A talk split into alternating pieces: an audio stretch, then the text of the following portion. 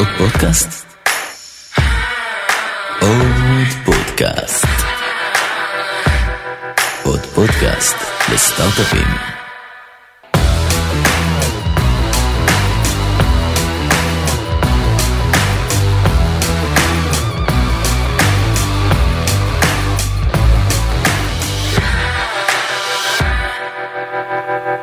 עידו, מה קורה? אה, בסדר בסדר יופי. מה שלומך גיא בסדר, קצת צרוד. אוקיי יעבור. יעבור לא נורא. מזל שאתה מדבר את רוב הדיבורים. אה, נשתדל זה חלק מהדינמיקה שלי בהרבה מערכות יחסים שאני מדבר הרבה. לוקח את המרחב אה, בקטע טוב. אז על מה באנו לדבר? אז נראה לי שבאנו לדבר על, על איך בונים ומנהלים תהליך גיוס בכוונה שני דברים נפרדים יש את השלב המקדים ניגע בו לא נצלול לעומק לכל דבר מן הסתם כל דבר פה זה יכול להיות נבירה של שעות אבל ננסה, ננסה לתת את העקרונות אה, של איך בונים תהליך גיוס ואיך מנהלים אותו ברגע שהוא כבר התחיל כי כשהוא התחיל הדינמיקה והאינרציה כבר חזקות. קורית ו- מאוד מהר. צריך לעשות את זה בצורה חכמה וטובה. מעולה, בוא נתחיל.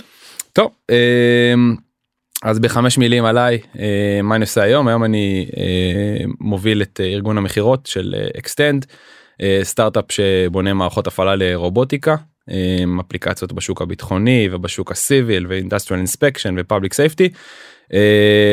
בשלוש שנים האחרונות הצלחנו להביא מכירות של 25 מיליון דולר אה, ובכובע השני שלי כחבר הנהלה בכיר אה, אז אה, גם לקחתי חלק בגיוס אה, בכל סבבי הגיוס של, של החברה עד היום. אה, גייסנו 40 מיליון דולר בערך עד היום אה, אז, אז זה בעצם מה שאני עושה באקסטנד. אה, לפני אקסטנד הייתי אה, בצוות ההשקעות של אה, לול ונצ'רס הובלתי צוות של בן אדם וחצי תחת שני השותפים יניב ואביחי אבל הגעתי בטיימינג מדהים מבחינתי. אה, הצטרפתי בדיוק כשהתחלנו to deploy the second fund אז בעצם 13 השקעות סיד יצא לי ממש להוביל את כל התהליך קצה לקצה sourcing validation deal making negotiation contracting ממש כל השלבים. אה, ובמקביל גם להיות חלק מצוות התמיכה בפורטפוליו של לול היותר גדולה לול היום כבר לדעתי משקיעה מהקרן השלישית שלה. אה, אז סדר גודל 30 חברות פורטפוליו שיצא לי להיות מעורב איתם. אה, שני אקזיטים כבר מההשקעות שיצא לי להיות חלק בהם. אה, ווקה AI אה, טלניה אה, שנמכרו עוד חברות שמצליחות מאוד יפה נו טראפיק לייטיקו בי ווייז מהיותר מפורסמות שמה ונגיד 35 כתבתי את זה אבל זה מספר כזה מקורב של תהליכי השקעה שבאמת הייתי בהם בעומק. לא כולם הופכים להשקעה בסוף מהרבה סיבות חלקם כי אנחנו לא רצינו וחלקם כי לא הספקנו וחלקם כי life happens אבל אה, אה, זה בערך המספרים. אה, הרבה ידע לדעתי שצברתי שם שיכול לעזור היום ליזמים. אה, EMBA בעברית התמחות בוונצ'ר קפיטל אה, ככה השגתי את העבודה שלי בוונצ'ר קפיטל אז לכל מי ששואל איך נכנסים לתעשייה לא יודע היה לי פוקס. וברקע שלי קצין מודיעין בעולם המבצעים בצה"ל אני יכול להגיד שכן זה נותן הרבה מאוד בכל נקודה שהייתי בקריירה שלי. אה, לא אני לא בוגר 8200 לא אני לא יודע לתכנת אה, אבל בסדר לא נורא אף אחד לא- אף אחד לא מושלם. אה, אף אחד לא מושלם.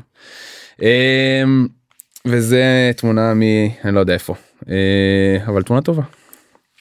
על מה נדבר היום אה, מה אנחנו רוצים לעשות בתהליך גיוס בסדר אה, אז בבסיס של תהליך גיוס אנחנו רוצים to fund the business until it becomes a business מה הכוונה סטארט-אפים אה, קצת הפכו את התמונה הקלאסית של איך איך בונים עסק בריא. כי הם אומרים אנחנו לא מצדיקים את הקיום שלנו ב-day one אנחנו צריכים כסף חיצוני. עכשיו זה לא כמו עסק שלוקח credit line ואומר אני אקנה סחורה ואמכור אותה זה לא ככה זה אומר אני עסק לא טוב עד השלב שאני נהיה עסק טוב זה יכול להיות עניין של scale זה יכול להיות עניין של אה, ייקח לי זמן לבנות את הטכנולוגיה זה יכול להיות ייקח לי זמן לבנות את הנטוורק שלי אבל, אבל בסוף זה עסק לא טוב עד שהוא הופך להיות עסק טוב והמהות של הון סיכון היא לממן את השלב הזה. כן. אמ, והמטרה של סיבוב אם אני לוקח את זה רמה אחת למטה היא, היא בעצם לאפשר לעסק להתקיים עד הסיבוב הבא ולאפשר את הגיוס של הסיבוב הבא. עכשיו שמתי פה מלא כוכביות בסדר יכול להיות שהעסק אומר אני אעשה רק סיבוב אחד ואז אני אהפוך ל bootstrap בדרך כלל זה לא הדינמיקה שקורית מרגע שלקחת כסף של הון סיכון אתה כבר ב... דיברנו על האינרציה כן, fundraising wheel.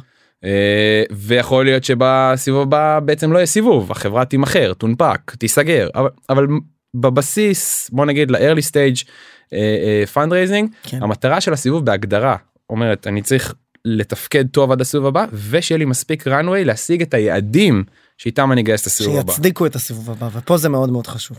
זה מאוד חשוב אה, אנחנו נדבר על זה עוד מעט לאיך מתכננים את זה איך עושים את ה-reverse planning הזה אבל ז- תפיסתית הכסף לא יכול להספיק לי עד היום שאני מתחיל לגייס זאת אומרת אה, זה צריך להספיק לי גם לתהליך הגיוס שהוא הוא ארוך. תהליך הגיוס הבא הבא. יפה. הבא. בוא נמשיך. אה, מה חשוב?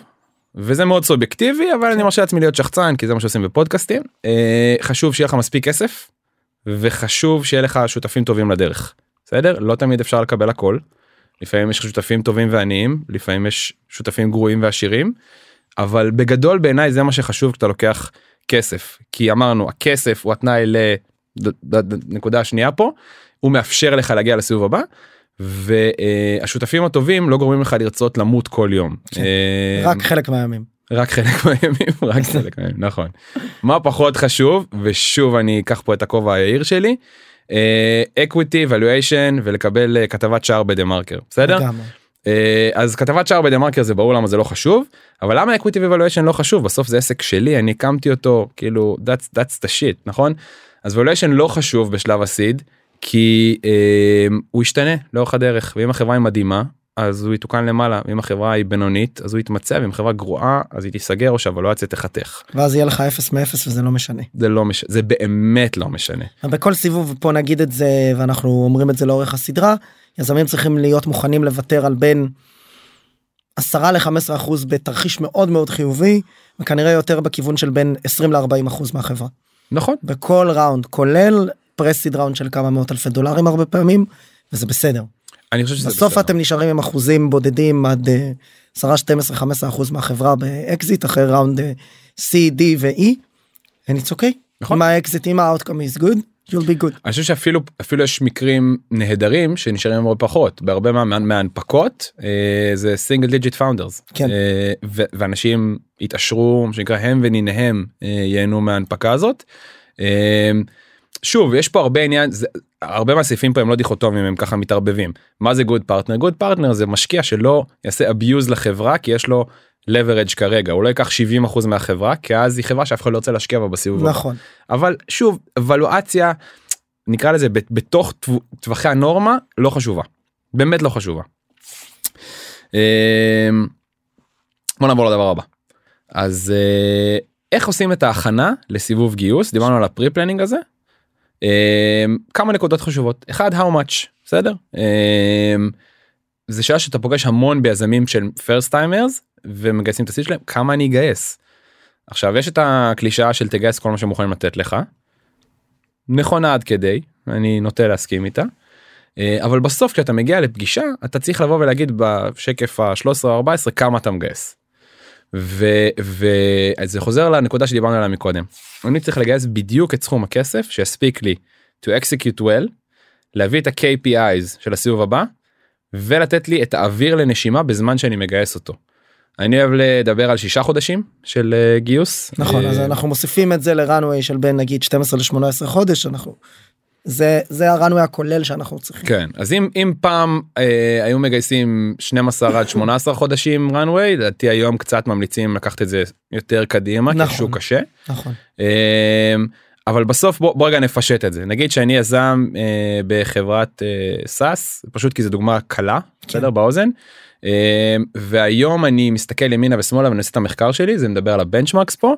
ואני מבין שכל החברות שגייסו A round אה, אה, ב-vertical שלי הגיעו למיליון דולר ARR בסדר לפני שהם גייסו. לפני שהם גייסו כדי להגיע או שהם היו ממש ממש על זה בסדר הם היו ב-950 ב-800 אבל הם הראו איזשהו trajectory ש, שמראה שהמיליון דולר ARR זה זה מה שעושה את ה-cut בסדר. אה, אגב תמיד יש את השאלה של אה, האם ה-benchmark הוא גלובלי או שהוא לוקאלי בסדר אני מניח שלפחות בזמנו לגייס בהרצליה אה, יכולת לבוא עם KPIs יותר נמוכים אה, מאשר לגייס בוואלי כן בסנד היל רוד. אה, מצד שני אתה אתה אחרי זה בא עם הנדיקאפ כי הוא גייס אה, על, על, על מיליון אתה גייסת על 700 אלף אה, שיקול צד. אה, אבל בהנחה שהחלטנו שהמיליון הזה זה המספר שאנחנו רוצים להביא פה מתחיל ה-reverse planning וגם אם אתם first timers יש המון יזמים שישמחו לעזור לכם כי הם בפנים וה-founders network זה משהו מאוד מאוד חזק להשתמש בו. אמ, ואתה אומר אוקיי בשביל מיליון דולר אני צריך שני לוגוים גדולים 30 medium market ו-long tail של של SMBs בסדר אוקיי כמה לידים אני צריך בשביל זה אלף כמה עולה לי ליד חמישה דולר. et cetera et cetera ואז אתה מגיע בסוף למצב שיש לך קצת אה, אה, אה, נוסחת קסם באקסל שאומרת כמה כסף יעלה לך לגייס את הסיבוב הבא. על זה עכשיו בוא תתייעץ ותשבור את הראש. זה רק במרקטינג או ב-go to market plan יש גם R&D ואתה צריך. לבדוק מוצר והנהלה אוקיי. וסבבה. כמה יעלה לי לבנות את המוצר במפתחים כמה יעלה לי אה, ה-HIPAA compliance או ה-SOC 2 compliance בסוף יש פה הרבה מאוד דברים ש, שצריך להכניס אותם זה אבל חשוב מאוד לעשות את העבודה הזאת סביר שהמספר שתקבל בסוף הוא סתם אני אומר בין מיליון וחצי לשניים וחצי מיליון דולר. לא תקבל פה 13 ולא תקבל פה 200 אלף דולר אם קיבלת את התוצאות האלה do your math אבל אבל עדיין זה זה נותן לך שני דברים חשובים א' לך כמנכ"ל יום אחרי הגיוס יש לך תוכנית עבודה גם אם היא קצת שטחית. וב' שאתה בא להגן על המספר הזה מול המשקיעים אתה יודע על מה אתה מגן ועל מה אתה מדבר. אה, ואתה יכול לגלות שב-vertical שלך קל מאוד לגייס על הרבה פחות KPIs או הרבה יותר קשה לגייס כי אני אה, יש לי סטארט-אפ AR והתעשייה כבר שרפה שלושה גלים של השקעות ב-AR עכשיו אף אחד לא ישקיע ב-AR אלא אם תביא 100 מיליון דולר ב-revenue בסדר דוגמה לקצה. ו-contingency בסדר אה, אז יזמים זה יצורים מוזרים בטבע אה, הם רואים סכנה ורצים אליה בחיוך ובדילוגים. אה, ועדיין צריך את ה contingency הזה בסדר אל תתכננו על השקל. קשה מאוד לגייס אה, אה, אה, ברידג'ים ואקסטנשנים בשלבים המוקדמים. זאת אומרת גייסתי חצי מיליון דולר אמרתי שאני אגיע ל-100 אלף דולר מכירות הראשונות. הגעתי ל-20 אלף דולר. לבוא עכשיו לבקש מהמשקיעים עוד כמה מאות אלפי דולרים. לא בטוח שזה יקרה.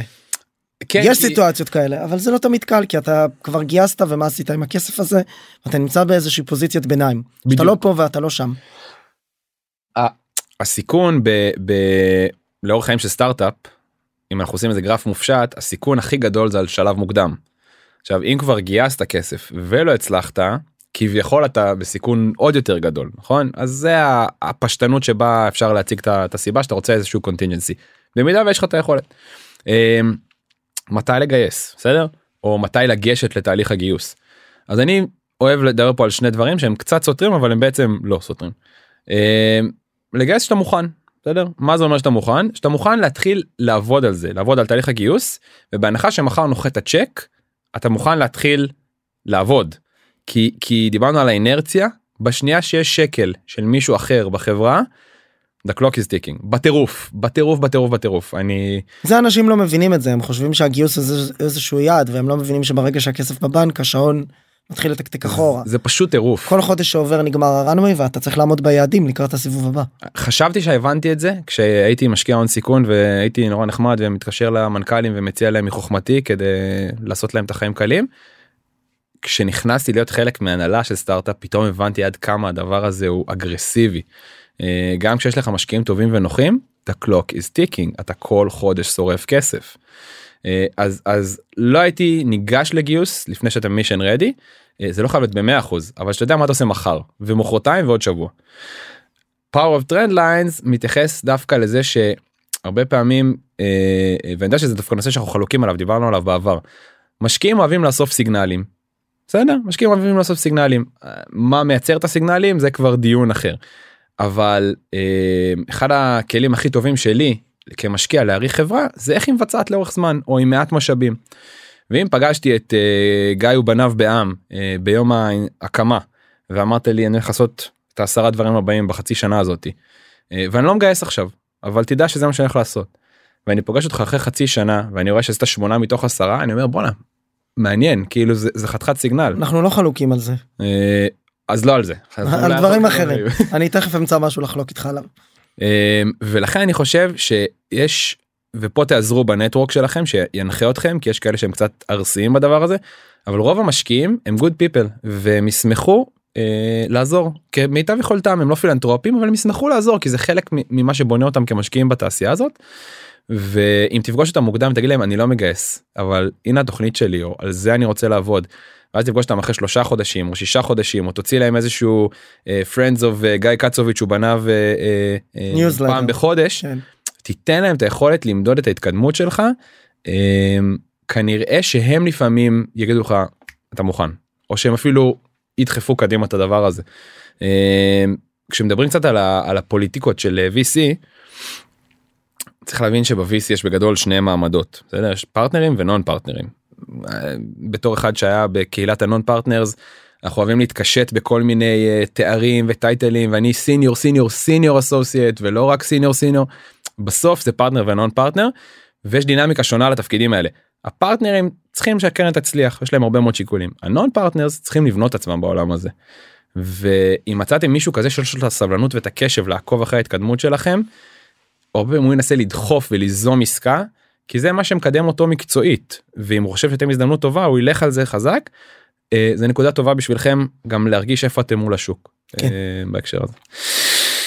אה, ממי מגייסים בסדר?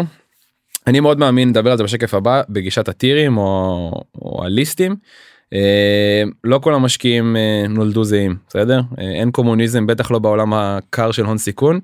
יש משקיעים שהם גם עשירים גם יפים וגם חכמים ויש משקיעים שהם לא לא ולא. אה, נרחיב על זה בסדר אבל חשוב לדעת ממי רוצים לגייס וממי הולכים לגייס.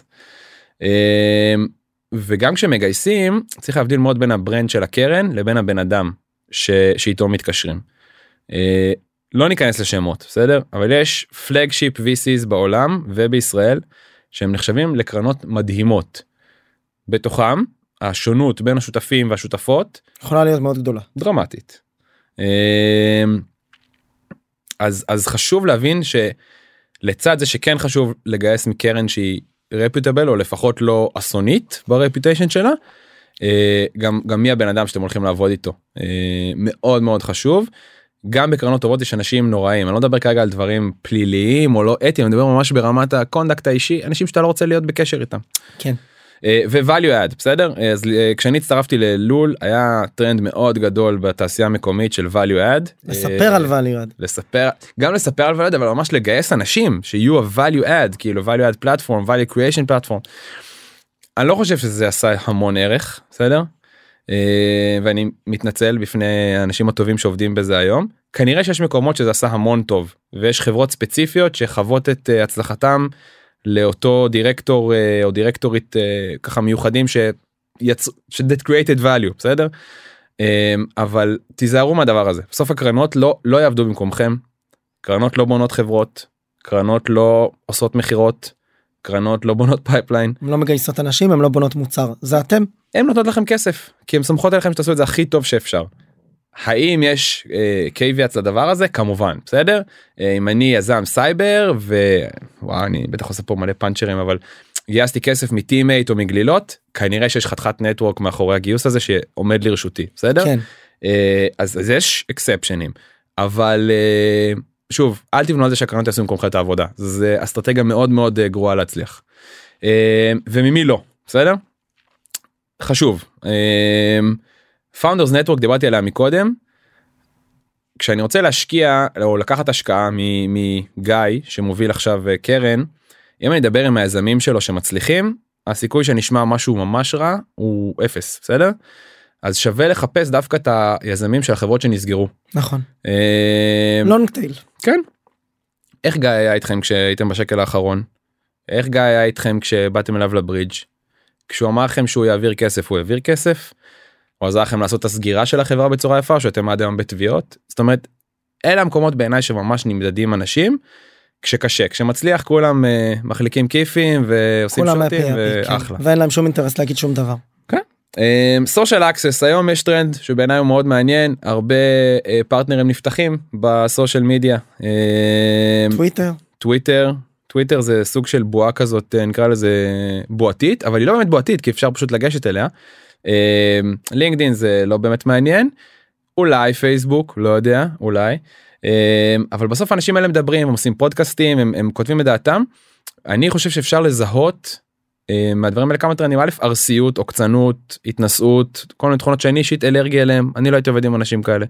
שתיים האנשים האלה אומרים את דעתם המקצועית על דברים מסוימים. אז אם מישהו בא ואומר שהוא לא חושב שסטארט-אפים בתחום הסייבר אה, הם meaningful והם רק פיצ'רים אחד אחרי השני, לא לגשת לעשות אל לו pitch. תגשת אליו עם pitch כאילו ridiculous בסדר.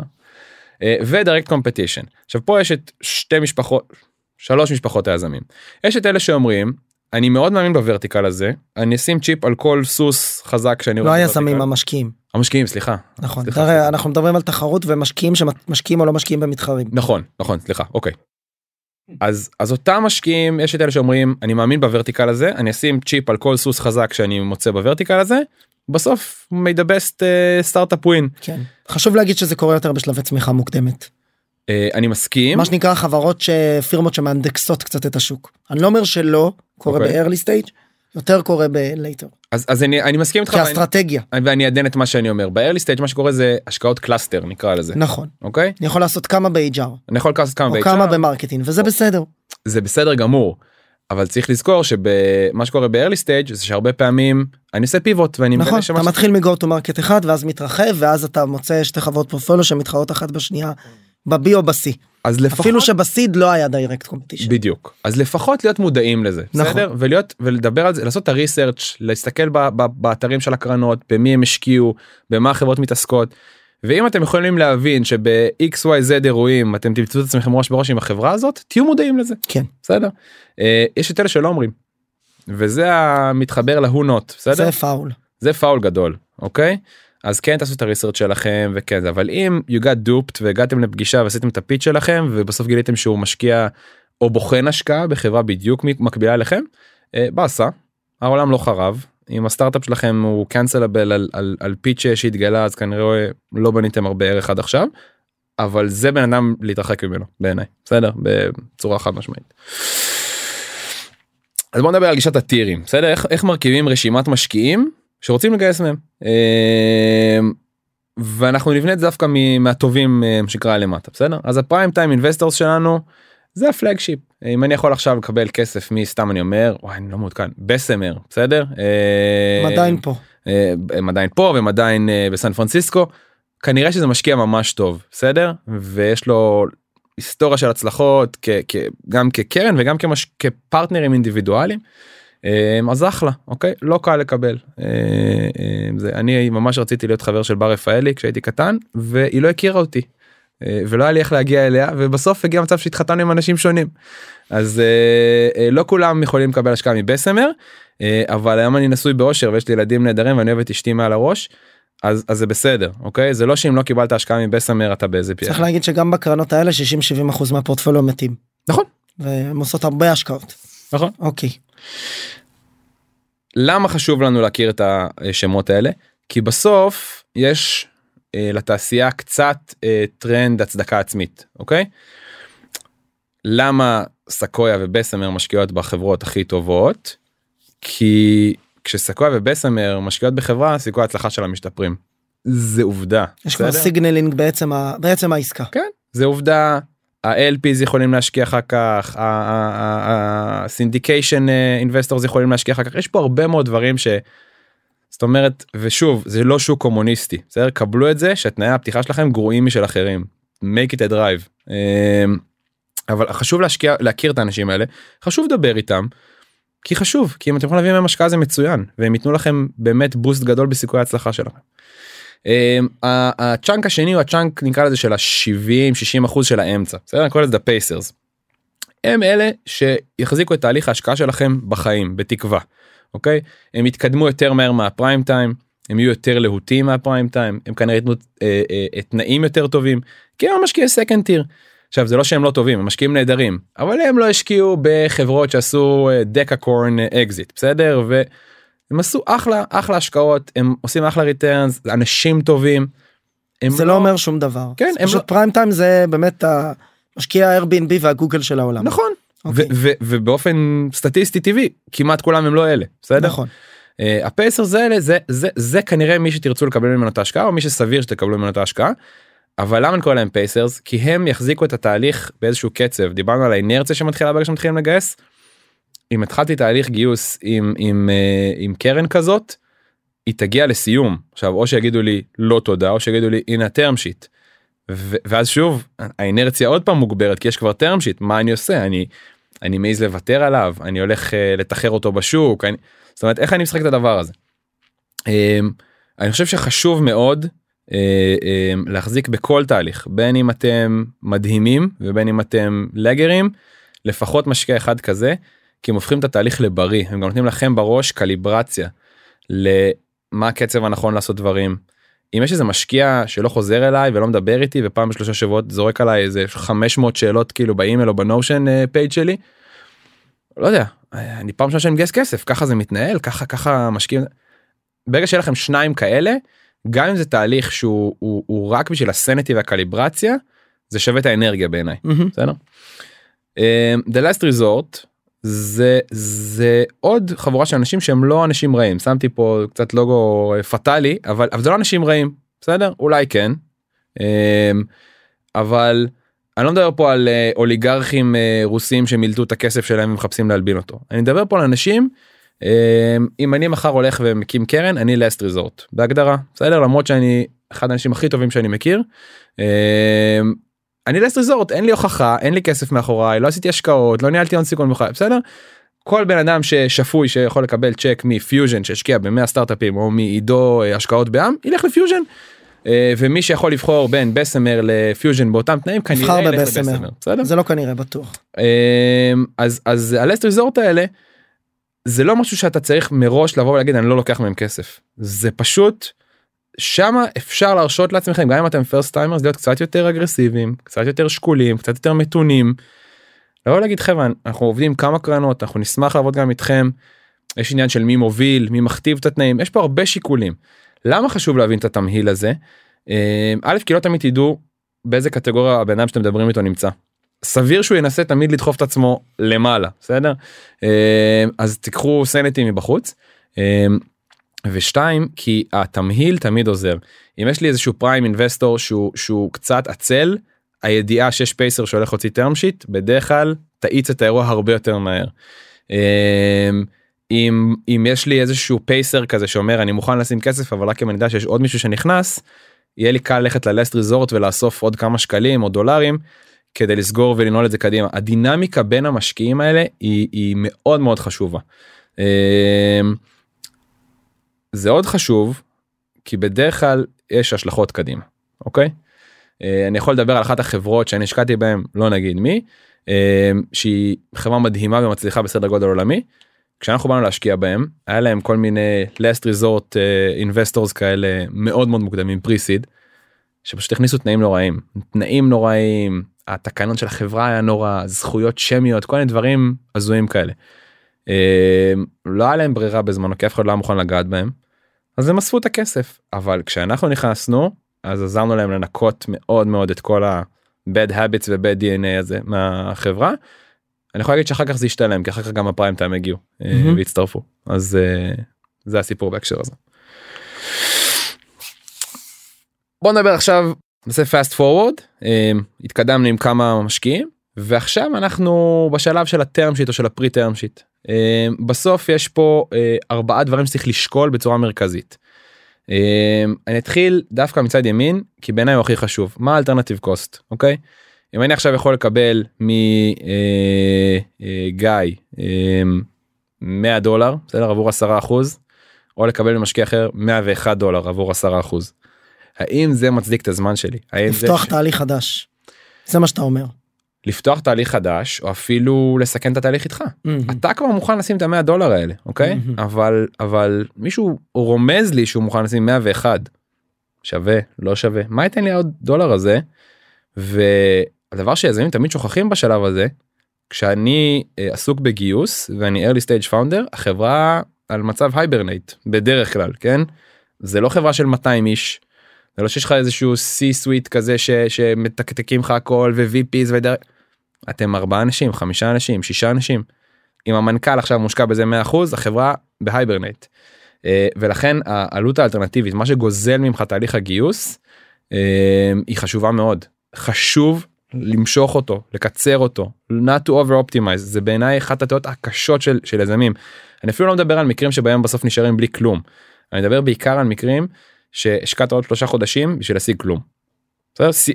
עשית אופטימיזציה ששווה כלום. אה, שלושה חודשים זה נצח במונחי סטארט-אפ נצח וזה מה שקורה הרבה פעמים.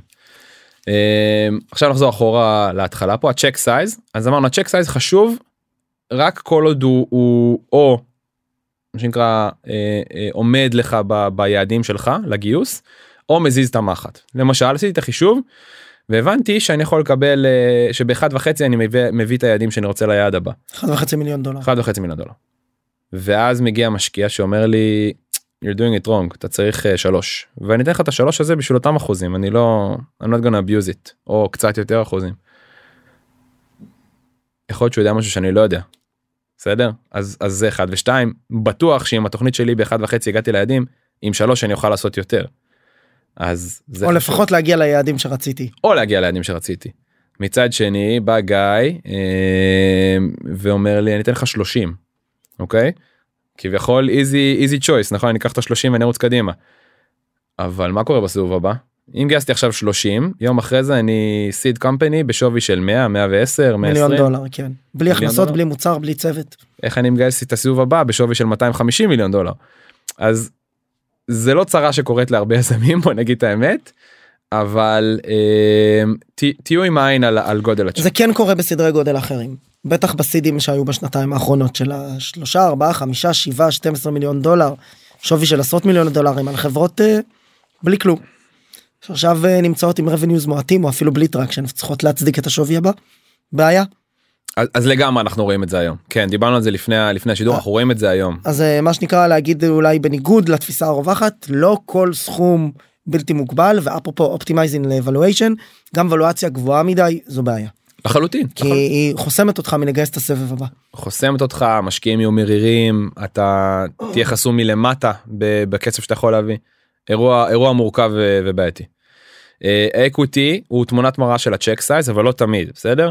אה, יש משקיע שיהיה מוכן לתת 2 מיליון דולר עבור 20 אחוז ויש משקיע שיהיה מוכן לתת 2 מיליון דולר עבור 25 אחוז. תלוי במודל יש על זה מה שנקרא session נפרד על VCs. מעולה. אז אז אז זה מורחב בפרק אחר אבל מה אני בא להגיד בעיניים של היזם כביכול זה no brainer נכון אם אני יכול לקבל את אותו כסף ולתת חמישה אחוז פחות ממשהו שהוא שלי הוא באמת שלי. אין פה שיקול יש פה הרבה שיקול אוקיי מי המשקיע כמה טוב יהיה לי לעבוד איתו כמה מהר אני יכול לסגור את העסקה. אה, מה מה מה השותפים שלי איך הם חווים את האירוע הזה. אה, האם יש פה עוד עוד שיקולים שצריך להביא. האקוויטי הוא לא חזות הכל ואני מזכיר הוא מתנרמל מאוד מהר תעשו לעצמכם את הגרף הזה בבית באקסל. תראו אחרי חמישה שישה סיבובים ותשחקו עם הסיבוב הראשון אפס משמעות זה אנשים לא מבינים את זה פשוט אפס משמעות למה קורה בסיבוב הראשון. שוב אני לא מדבר על מקרים של 70 אחוז בסדר אבל ההבדל בין 20 ל-25 אחוז לא חשוב לא חשוב. אמ, commercial terms. אז אז פה אני לא אעשה את הפרק נבירה יש לי איזשהו כזה סשן שאני עושה על, על תנאים מסחריים ב- בסיבוב אבל מהותית צריך להבין כמה דברים. אחד אל תכניסו פה פויזנט אפלס קדימה בסדר? אל תיקחו תנאים שהם לא רגילים בשוק. השוק הזה הוא מאוד משוכלל. תתייעצו עם עורכי הדין הקרובים לביתכם מה שנקרא. אה, לא לא תתייעצו עם עורכי הדין הטובים בשוק. כן. לא לא הם הקרובים לביתכם אם יש לך חבר שהוא עורך דין והוא בדיוק סיים להיות התכוונתי עם אפיר אז לזה התכוונתי סליחה. אוקיי. כן אז אז אני אומר גם פה היה לי אני מדבר רק מניסיון כן באה אלינו חברה והתחילה את התהליך עם עורך דין שהבן אדם סומך עליו ב-100% אחרי שתי פגישות ואני מגיע עם איזשהו אתה יודע טופ טופ gun ממיתר כן יכול כי אני VC. זה לא משחק בסדר זה זה כאילו זה NBA נגד קצ"ל. לקחתי את היזם הצידה אמרתי תקשיב אני מציע לך לעשות עצירה רגע בוא נשקיע עוד שבוע נעכב את התהליך השקעה אני אעשה לך אינטרו לארבעה משרדים אחרים ממש מציע לך תיקח עורך דין טוב עכשיו כביכול אומרים הצד למה זה לא באינטרס שלי נכון אני רוצה לנצל את כל היתרון שיש לי. זה ממש באינטרס שלי כי יום אחרי ההשקעה אנחנו נהיה ביחד באותו באותה סירה. אני רוצה שזו תהיה חברה בריאה אני רוצה שהיזמים לא יהיו מרירים. שירגישו בנוח שהם חתמו על עסקה שהם אוהבים. כן אז אז אם אתם יזמים זה שווה את הכסף בסדר הקרנות יבואו עם, עם עורך דין ממש טוב זה, זה מה שיקרה אז אה, אל תבואו עם חרב אה, פלסטיק ל gun fight. אה, אבל כשנדבר על ה-commercial terms עורך דין טוב כמו שאמרתי ידע להגיד לך זה נהוג או לא נהוג בסדר גם אם זה מעצבן אותך אם זה נהוג זה נהוג for a reason. אה, ו- ותבחרו על מה להתעכב בסדר יש דברים שהם לא משמעותיים. אה, תת סעיף 8 למה ה-holdback rights שלך במקרה של IPO עוד 13 שנה. לא יודע לא שווה את הזמן שלך כרגע בסדר כן המשקיעים בש- בסבב D גם ככה ישנו את זה. כן אה, אה, והאם אתה תהיה היזם שיצליח ספציפית לקבל ארבעה מושבים בבורד של חמישה ולא שלושה יכול להיות אבל תחשוב על מה רואה המשקיע הבא שיבוא להשקיע בחברה הוא רואה עשר חברות מולו כולם בתנאי שוק ופה יש איזשהו יזם שהחליט שהוא יחנך את השוק מחדש. הדברים האלה הם סיגנלים לא טובים. אה, משקיעים אוהבים plain vanilla יש סטנדרט לתעשייה בזמנו היה איזשהו אתר אה, אה, של ה-VC Association האמריקאי שהיינו פשוט מורידים את התנאים מדפיסים אותם עם לוגו של של לול ומגישים ליזם ואז הוא יכול להרגיש בנוח. we're not making up כלום בסדר. אה, ספציפית גם הייתה תקופה שבישראל היו עושים תנאים כאלה מיוחדים דווקא לטובת הקרנות. אה, לא יודע אם הדבר הזה חוזר היום כשהשוק אה, נוטה עוד פעם לטובת המשקיעים אני נראה לי. שזה per עסקה תמיד. אבל בגדול בגדול נסו ללכת עם הבסיס. יש לזה חשיבות ארוכת טווח. אני כן רוצה להגיד משהו וזה מהחוויה האישית שלי שזה לא להתאהב במשפטיזציה ואני אומר את זה דווקא מהאיפכא מסתברא של מה שאתה מציג שזה הרבה פעמים אתה מכניס עורך דין לתהליך. הוא גובה שכר טרחה או דיפרד והוא רוצה להצדיק את עצמו אז הוא מקבל חוזה הוא מעביר עקוב אחרי שינויים על כל סעיף וגם מתקן לך את הפסיקים. אני אומר זה בסדר בסוף החוזה הוא הסכמה מסחרית אם יש אי הסכמות פרסונליות או משפטיות בין הצדדים בהמשך לא משנה מה היה רשום בחוזה אפשר למצוא עילה ללהפר אותו לתבוע וכדומה. בסוף יש פה משחק של equity בעבור אחוזים עם כמה checks and balances של זכויות וטו דירקטוריון information rights pro-rata וכדומה. יש לפעמים חריגים בסדר וצריך לשאול את עצמך כיזם וגם כמשקיע אבל זה פרק ליזמים מה הדגלים האדומים שלי.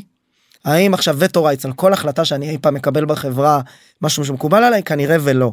האם veto rights על תת סעיף כזה וכזה בחלק מהמקרים זה מקובל בחלק לא האם על זה אני הולך אה, לפרק את העסקה תלוי תלוי באלטרנטיבות שלי תלוי אני צריך את הכסף תלוי בהרבה דברים. זה לפחות מה שאני אומר ליזמים שלי מקומות שבה מתוך הנחה שאתה לא תמיד מגייס plain vanilla term sheet מבסמר אלא מכל מיני משקיעים שיש להם כל מיני תנאים כן. ואתה צריך לדעת להילחם את המלחמות שלך.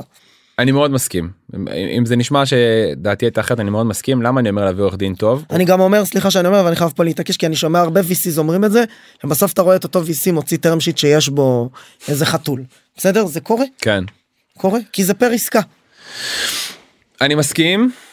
אני רוצה לדייק את הנקודה שלי כי אולי לא עברה טוב. אז תחדד. אמ, להביא עורך דין טוב זה לא אומר להביא משפטולוג בסדר אני מאוד מאמין ב deal makers ולא בלא makers. מסכים מאוד בסדר. כשאני כשאני מביא את הסשן הזה בצורה יותר מורחבת אני ממש גם עושה את, ה, את התדריך הכנה לאיך עובדים עם עורך דין. יושבים והעורך דין אמור להסביר לך את כל מה שמגיע בדרך ואז מחלקים בסדר בזה אני מתעסק בזה אתה מתעסק. ו, ואתה אתה מסביר לעורך דין מה חשוב לך ועורך דין טוב יודע גם ללכת עם זה.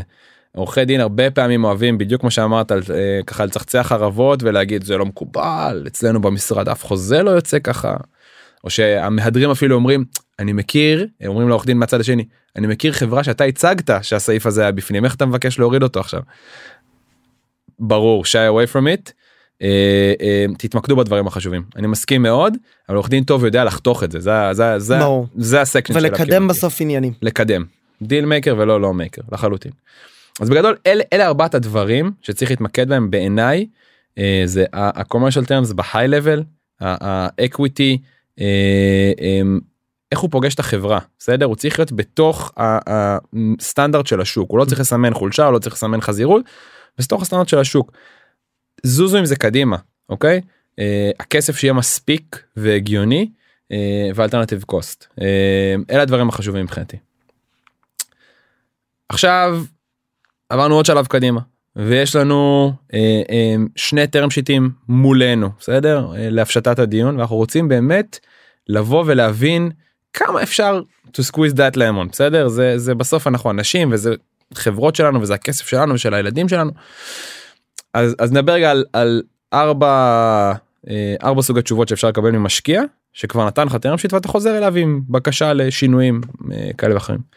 התשובה הראשונה אה, היא תשובת כן בסדר אני אמרתי לך גיא אני מוכן להשקיע מיליון דולר עבור 10 אחוז אמרת לי מיליון דולר עבור 8 אחוז.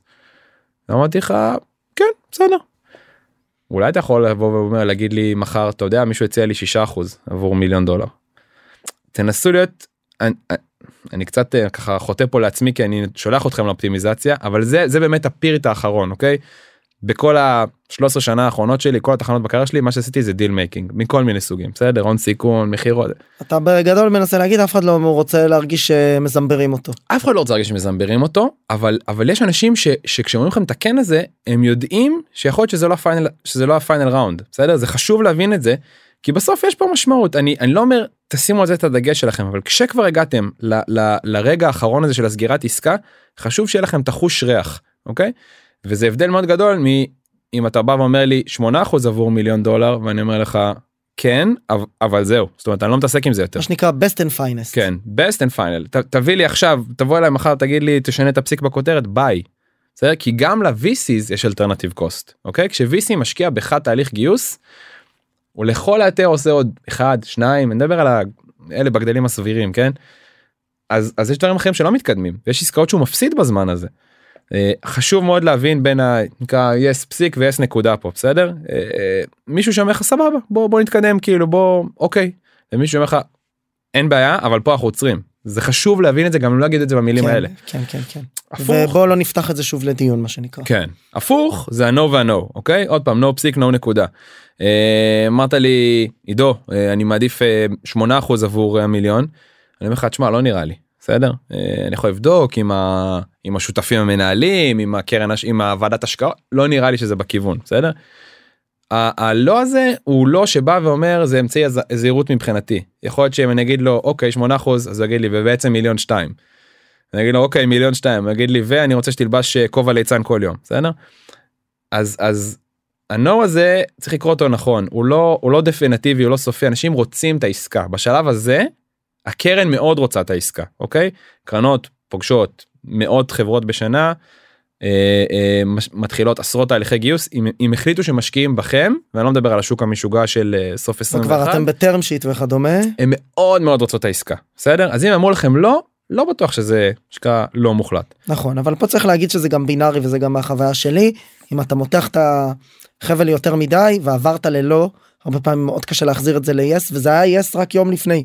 עם term sheet עם תנאים שמדברים עליהם אבל זהו כבר לא אני לא רוצה את זה. אני- זה קורה אני מסכים לגמרי זה קורה אני מסכים גם זה זה הסוג נו השני מבחינתי בסדר כן. כדיל מייקר. כן כשהם אומרים לך לא. 8 אחוז אוקיי תודה. עכשיו עכשיו תגיד לו לא לא זה זה בסדר 10 אחוז. לא לא בסדר תודה. אני מאוד מסכים איתך. ולכן אני מתייחס לדבר הזה ברגישות אוקיי. פה צריך להיות דבר אחד שחשוב לכם. זה לא עכשיו רשימת מכולת שאחרי שכבר הגענו לסיכום אני פותח אותה מחדש. זה הדבר האחד שה-CTO השותף שלכם הבטן שלו כואבת בגללו. שהבן זוג או הבת זוג בבית אה, אה, אומרים לכם what the fuck כאילו זה לא הגיוני לי שהעורך דין שלכם אומר לכם אני מבין שאתה רוצה לסגור את העסקה אבל אתה עושה פה החלטה רע הדבר האחד הזה שם צריך לקרוא את התמונה לגמרי. ל final squeeze. אה, קראתי לזה innovative terms כי לא רציתי להיות מעליב אני לא יודע לאיפה זה ישודר. אה, אבל אנחנו בישראל אה, אה, innovation country אה, ובהתאם אנחנו גם ממציאים הרבה תנאים מסחריים. אה, זה חוזר קצת לשיחה שלנו מקודם. אה, אם מישהו אה, פותר בעיה באיזשהו פתרון אה, חוקי גמיש מדי אולי עדיף לא לפתור את הבעיה הזאת אולי עדיף להישאר עם הבעיה ועם הסטנדרט של התעשייה. אני אני לא אתן עוד equity לקרן אבל אני אתן equity שמי אה, לאיזה SPV שה shareholder היחיד שלו זה השותף אה, ואז הוא יעשה לזה אחרי זה. תתרחקו מהדברים האלה זה, אתם לא יודעים איפה זה יפגוש אתכם בשלב הבא אל תפתרו בעיות בתנאים מוזרים. שאנשים אחרים כבר פתרו כן כן. Um, והדבר האחרון זה small average goes long. Um, אם אנחנו חוזרים כמה שקפים אחורה על ה-last resort עם אינבסטורס האלה. um, חש... זה הסיבה שחשוב להשאיר אותם באיזשהו רדאר בסדר. לפני שאני בא ואומר לגיא שהוא המשקיע הכי טוב בעולם תקשיב בוא נעשה אופטימיזציה קטנה על הזה וזה. אני קודם כל דואג שיש מישהו אחר שמוכן להגיד לי על זה כן אוקיי. ו, ולא חשוב מי זה זה יכול להיות הירקן בשכונה שלי אבל אם יש מישהו שמוכן לתת לי את זה ואני בא לקרן ואומר לה תקשיבו אני רוצה להתקשר איתכם. יש עוד משקיע שהציע לי בדיוק את זה. בואו תנו לי קחו קחו לקרדיט כדי שאני לא ארגיש אחרי זה רע בשנתיים הקרובות ו- ובוא נסגור את העסקה ב-good faith כי. כי אני מקבל את ההצעה הזאת זה לא הצעה שהמצאתי מהראש בסדר. זה לא חשוב מי זה. הם ינסו לדעת מי זה הרבה פעמים גם יצליחו לדעת מי זה כי זה רשת קטנה וסגורה וקל מאוד לדעת מי מדבר עם מי. אבל עצם העובדה שיש מישהו שמוכן לתת את זה יעשה את זה. מתי זה לא יעבוד? בדיוק כמו שאמרת במקרים הבינאריים בסדר? אם אני אבוא עכשיו לבסמר ואני אגיד להם שהירקן מוכן לתת לי טרם שיט יותר טוב הם יגידו לי בהצלחה. קח ממנו. קח ממנו תתקדם. כן. אמ, אז אז יש פה הרבה קראפט עדין בדבר הזה אבל אני חושב שזה זה כן משהו שחשוב להבין. הוא, הוא לבוא עם ובלי אפילו ברמת ה-conviction העצמי שלכם כשאתם באים לשיחה הזאת מרגיש אחרת. מרגיש אחרת. זה בגדול העקרונות אה, אה, מבחינתי. אה, אנחנו לעשות recap אנחנו יכולים ללכת להעמקה על דברים אחרים אבל בוא נעשה בגדול- recap בוא נעשה recap אז אז אני רץ על זה מהר מהר בסדר? אה, אנחנו רוצים לגייס כסף כדי להפוך את הסטארט-אפ שלנו לעסק אני מצטער אם אני מעליב מישהו סטארט-אפ בתפיסה שלי זה לא עסק זה ניסוי זה תיאוריה זה תזה מתישהו זה הופך לעסק אוקיי מהמם. אה, וחשוב שזה יהיה לכם בראש כמטרה לא חשוב לגייס כסף כדי לגייס כסף זה לא עושה אתכם יותר מרשימים יותר מביא אותנו. ל-milestone הבא. ברור. אה, להביא ל-milestone הבא להתמקד בדברים החשובים ולא בדברים הלא חשובים. ה-pre planning הוא קריטי בסדר אה, כמה אנחנו מגייסים מתי אנחנו מתחילים לדבר עם משקיעים טיפ כמה שיותר מוקדם אה, ממי אנחנו נרצה לגייס וממי לא. בסדר? ממש לעשות אקסל לדעתי בזמנו היה איזה אקסל כזה של אנג'לים שהסתובב אני בטוח שיש עוד מקורות יש מידע. כל מיני דאטאבייסים. זה לא קשה להביא את זה בסדר ואל תתביישו להיות ה-new guys שבאים ושואלים בכזה קבוצת פייסבוק ואומרים חבר'ה ממי אפשר לגייס כסף בתחומים האלה זה ממש בסדר נראה לי אחלה. אה, דיברנו על שלושה סוגי משקיעים על המדהימים והמועטים על רוב השוק ועל ה-last resort בסדר אה, ברור לאיפה אנחנו מכוונים סביר עם מי נסיים ובמי אנחנו יכולים להיעזר בסדר. אה, דיברנו על הפקטורים המשמעותיים שיש לנו אה, כשאנחנו באים לסגור עסקה כמה כסף תמורת כמה אקוויטי בסוף זה מהות הסיפור כן מישהו נותן לך כסף כדי לקבל בעלות על החברה שלך. אה, תנאים מסחריים שיכולים להשפיע ממש בצורה משמעותית על החיים שלכם אה, ועל ה-well-being שלכם. אה, והעלות האלטרנטיבית תמיד תזכרו כל דקה שאני משקיע בגיוס היא לא דקה שבה אני משקיע ב- ב- בסטארט-אפ שיהפוך לעסק אוקיי שוב פרסונל נושן כן יכול להיות שיש לכם שזה אבל אם אני עכשיו מדבר עם משקיעים 10 שעות ביום אני לא בונה את העסק שלי להיות עסק מסכים. אמיתי. אמ, ובסוף איך עושים את הפיינל קראנץ' בסדר? אה, אמ, לקרוא את הבן אדם שמולכם לא לא don't stretch the line. זה לא אנשים אגרסיביים זה לא אנשים שיזרקו אתכם מהמשרד זה לא אנשים שיצעקו עליכם. זה אנשים שידברו איתכם בצורה נעימה וילבשו ג'ינס וטישרט כמוני אמ, אבל הזמן שלהם חשוב אוקיי? אז תבואו ממוקדים. תבואו עם leverage כדי לא כדי לאיים אתם לא באים עם עלה ביד אתם באים כדי שה-leverage יהיה איפשהו בשולחן ב- ב- ב- באוויר הם ידעו הם יבינו את זה הם מנוסים הם עשו את זה הרבה יותר פעמים מכם חשוב להבין אתם באים פה בעמדת נחיתות ולכן חשוב שתבואו עם סלף קונבקשן. ואם יש בעיה שהפתרון היחיד אליה הוא איזשהו אה, קפיצה דרך חישוקי אש בדרך כלל עדיף להישאר עם הבעיה ולא לקפוץ דרך חישוק אש אז אה, זה האירוע בקצרה עידו תודה רבה. תודה רבה גיא. חברות וחברים, תודה רבה שנשארתם עד סוף הפרק והאזנתם לי. אני מקווה מאוד שהפרק העשיר אתכם ולימד אתכם משהו חדש, ואם הרגשתם שלקחתם משהו מהפרק הזה, אני ממש אשמח שתשתפו אותו ואת הפודקאסט בכלל, כדי שעוד יזמות ויזמים בתחילת הדרך בישראל יוכלו ללמוד על איך להקים ולהתחיל את הסטארט-אפ שלהם. אם אתם רוצות ורוצים לשמוע עוד פרקים, אני מזמין אתכם להירשם למעקב. כל הלינקים למעקב אחרי הפודקאסט שלנו מופיע ב-description, וכמובן אתם מוזמנים לפנות אליי. או בלינקדאין או באינסטגרם ולספר לי איך נהניתם מהפרק ומה למדתם, או סתם לכל בקשה ותהייה, גם הלינקים האלה מופיעים אצלנו בפודקאסט. תודה רבה ונתראה בפרק הבא.